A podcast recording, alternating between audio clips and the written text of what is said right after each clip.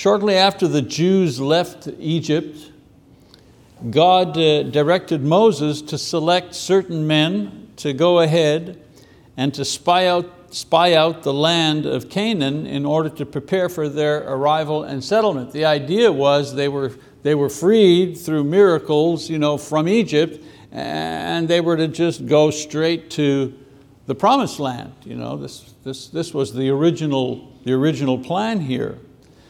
Now Moses didn't just pick volunteers, he carefully selected 12 men who were already leaders among the people, and I'd like to kind of under, underline that idea.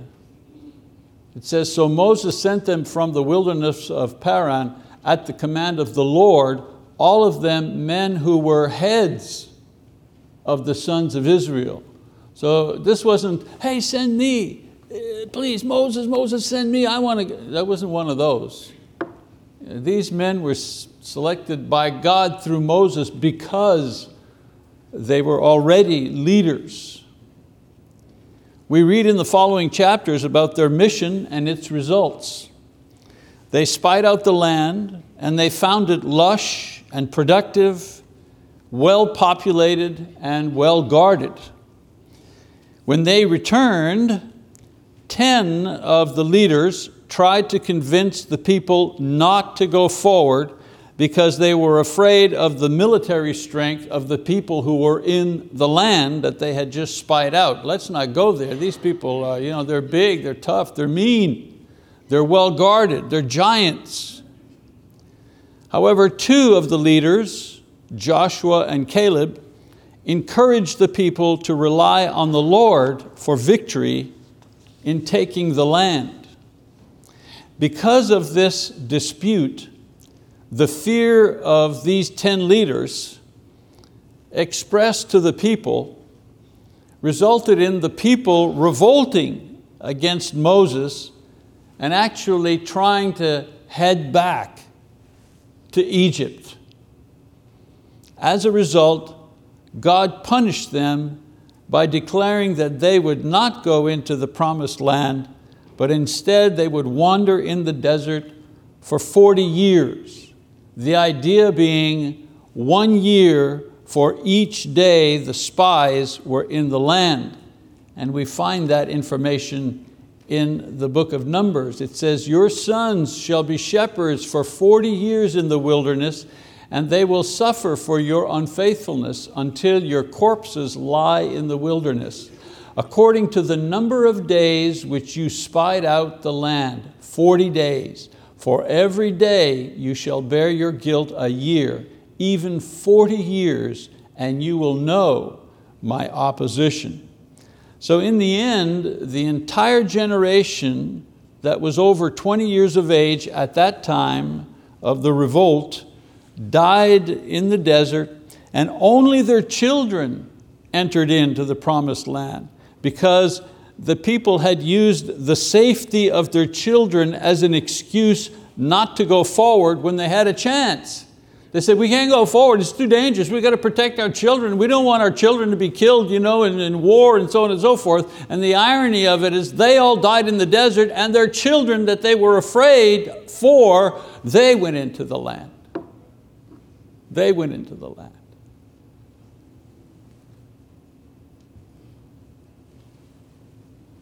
When the moment finally came to cross over into the promised land four decades later, only Joshua and Caleb were left of that generation who entered into their new home.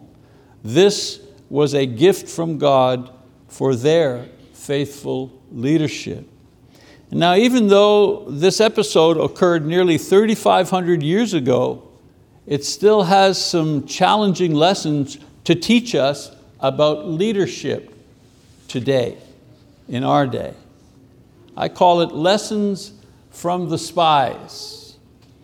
In the same way that Moses selected the leaders among the people to carry out important tasks, the church today selects people to leadership positions in order to do God's work among the brethren. These include, of course, elders, and deacons and teachers and preachers, especially with the changes that are taking place here at Choctaw that began last year when I retired from staff ministry. We hired and promoted uh, Tyus West, for example, to be our youth and family minister. And now we are poised to add the associate minister, uh, John Arvin, who in effect is, is, replacing, is replacing me. All of these have been selected to provide leadership of one kind or another over the spiritual and the physical welfare of this church. Those who lead need to pay careful attention to the lessons taught by former leaders that we read about in God's word. These 12 spies, for example, teach us three basic lessons that all of God's leaders must know if they are to succeed in the task and the role that God, that God has placed them in. It isn't just the church that places leaders into their position, it's God that places them through the church into their positions of leadership. So three lessons that all leaders need to follow. The first lesson is that leaders lead. Leaders lead. These men were not asked, you know, in, in Moses' time, these 12 men, they weren't asked to stay home at the camp and just boss everybody around. That wasn't their task. To use a famous line from a popular TV series of long ago, they were asked to go where no one had gone before. That's the point of leadership. That's what makes the leader a leader. He goes ahead to explore, to find out, to chart, to experience what is ahead. In practical terms, it means that those who lead in education, for example, need to be examining uh, what we will and what we should be learning in the future. Or those who lead us in maintenance, for example, should be preventing breakdowns, not just fixing breakdowns. We need to be thinking ahead, just to name a few examples. People look to leaders for direction, and leaders cannot give direction from the back of the pack. They have to be ahead in order to lead effectively. When leaders don't lead, when they're not at least a step ahead spiritually and organizationally, the church stands still, or it takes a wrong turn, or it begins to divide. Second lesson, leaders motivate. In the story of the spies, it was the agreement of the 10 cowardly leaders that convinced the people not to go and then eventually to revolt. Like it or not, people reflect the attitude of their leaders. If the leaders are lazy, the people will not accomplish much. If the leaders are not committed, the people will not feel the need to commit themselves either. The people will show the relative strengths and weaknesses of their leaders. The results will be inconsistency. For example, the church will be strong in the areas where the leaders are strong, and they'll be weak in the areas where the leaders are weak. Leaders need to understand how powerful their influence is for good and for evil. Satan's best scheme is to convince leaders that they really have no influence. So if they slack off or if they cut corners, nobody will ever notice. Of course, this is a lie like all of his other lies, because the church notices the neglect of its leaders. And fellow leaders notice the extra burden that they must carry because others are not carrying their own burden. And the Lord notices poor stewardship when He sees it. Which brings me to the third lesson, and that is leaders pay. God has always held leaders accountable for their leadership. The ten unfaithful, cowardly spies died in dishonor in the desert. And the two faithful ones made it to the promised land. It's interesting, the 12 names of these people were listed in the book of Numbers when they were chosen for their mission. But today, people name their sons after only two of these men, Joshua and Caleb, because only these two distinguished themselves as leaders. It's nice to be chosen, to have the elders pray and introduce you to the church. It's nice to have your name and your ministry listed in the bulletin or up on the, you know, the, uh, the sign out front you know, as, as a leader in the church is nice. However, there will be a time of accountability for this role. One day, you'll have to pay the price for leadership. God will require you to answer how well you served as one of His leaders.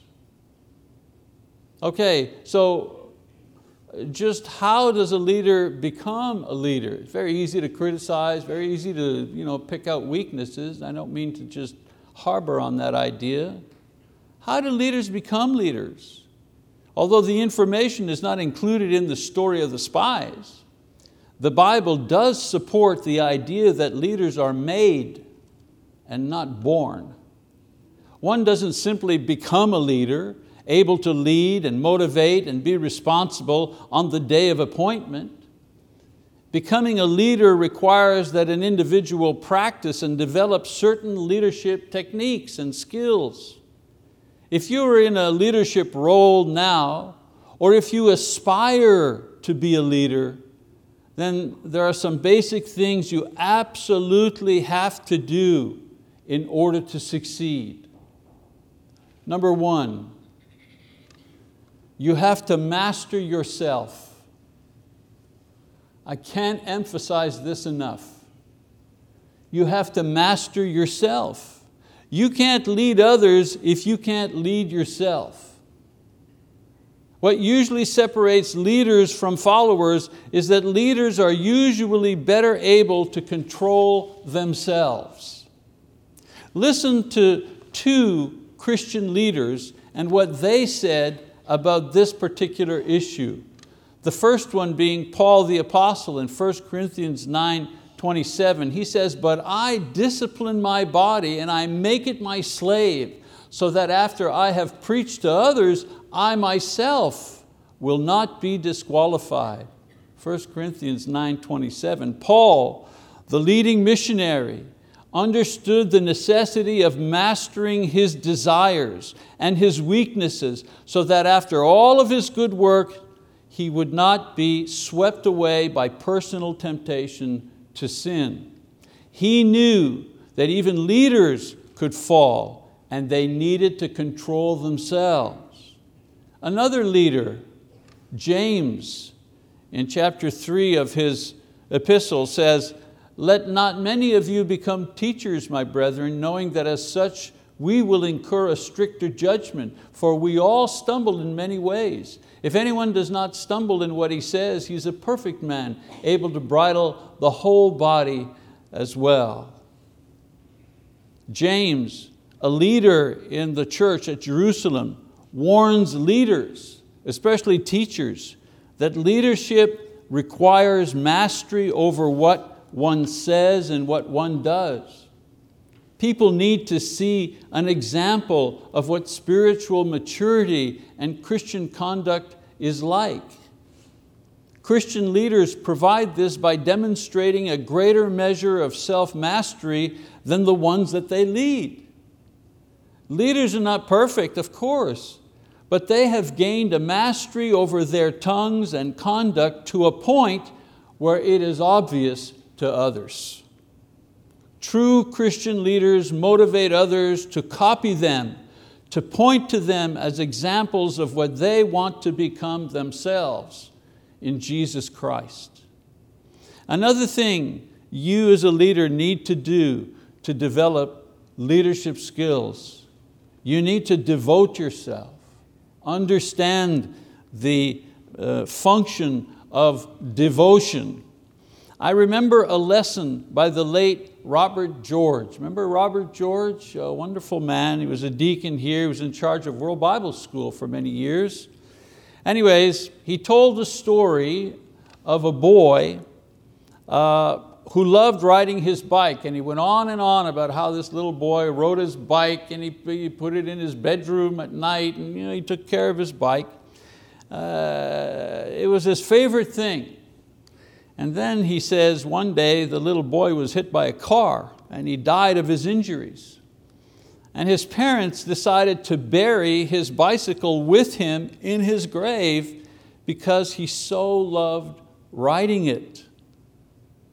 And then Robert asked us, the congregation, what will be buried next to us when our turn comes?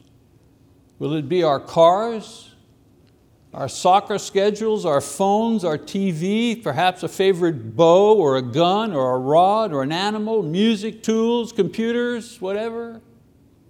In other words, when people gather to remember us, what will they remember that was most important to us in our lives? As he put it, what will be our magnificent obsessions? Let's face it, you know what you're known for. For leaders in the church, it can be a number of things. You could be known for the list of people that you have visited or taught or served. You can be known for the Bible that you preached and defended. You can be known for the projects that you worked on and organized in order to serve the congregation. Or you can be known for being absent for being out of duty, for being uh, unkind, for being unorganized. One thing's for certain, the single most identifying characteristic of leaders in the church is the devotion they have to the Lord's body. Others may be more skilled as teachers. Others may be better you know, people persons, but no one is more devoted to the overall well-being and success and growth of the church than, it, than its leaders. That's the way things should be. You see, brothers and sisters, you can't fake devotion. You can't fake that. Christ, He died for the church. Paul, he was tortured for the church. Peter was martyred as one of its leaders. This was not simply circumstances or bad timing on their part. This happened to them as an example to other leaders who would come after, to what extent God could demand your service as a leader in His church if He wanted to. If the leaders can't devote themselves to regular attendance or extra giving of time and money, they will fall dreadfully short on that day when the Lord asks them to do something really dynamic, like perhaps suffer for the faith or even perhaps die for it. If leaders are not devoted to the church, devoted to their ministries, then how can members be expected to commit themselves? Devotion is a learned thing. Leaders learn it from Christ. Followers learn it at first from their leaders. And so to become a, a good leader, you have to master yourself, you have to devote yourself, and then you have to reproduce yourself. The first goal of leadership, as I've explained, is to provide direction and motivation through example and teaching and service. The second goal of leadership is to train others to be leaders. We read in Matthew 28, 20, you know, Jesus says, teaching them to observe all that I commanded you. He commanded them to teach others. Who would teach others? Who would teach others, generation after generation? Paul explains it in another way. He says, the things which you have heard from me in the presence of many witnesses, entrust these to faithful men who will be able to teach others also. Get the cycle going. Leaders need to know their jobs well and demonstrate that they can do their jobs well. And then they have to find others to train and to develop as leaders. Barnabas was an early church leader who mentored Paul. Then Paul was a church leader who trained Timothy. This multiplication process is how the church grows and how new churches get planted. You know, churches that fail to develop new leaders fail to develop. If we have no new elders or no new deacons, if we don't plant any new churches and send out any new missionaries, we're not going to be operating according to the New Testament. We can call ourselves a New Testament church, but we're not operating like one. Leaders fulfill their roles when they are reproducing themselves and hopefully reproducing better models for leadership. So let's kind of bring this home, shall we? When I measure growth, our growth, I don't only look at our baptisms or attendance or contribution. These are important factors, but they're not the only factors. I also look at personal spiritual growth that's taking place. For example, has so-and-so uh, given up their bad habit yet? You know, brother or sister, I love you, I love you dearly, but I'm waiting for you to give up your bad, slappy, uh, sloppy attitude. I'm waiting for you to give up your bad habit. I'm waiting for you to grow up in the Lord. Let's get going. I still love you to death, but I sure wish you'd grow up.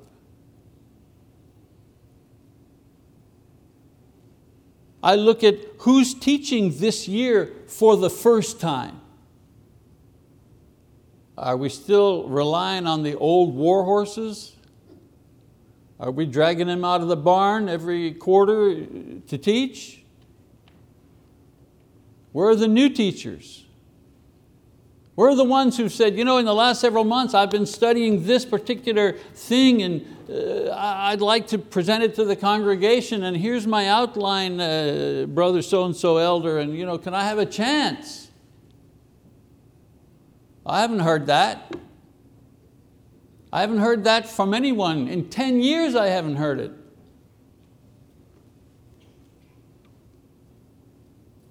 I ask myself, which couple decided to stay together because it was the right thing to do?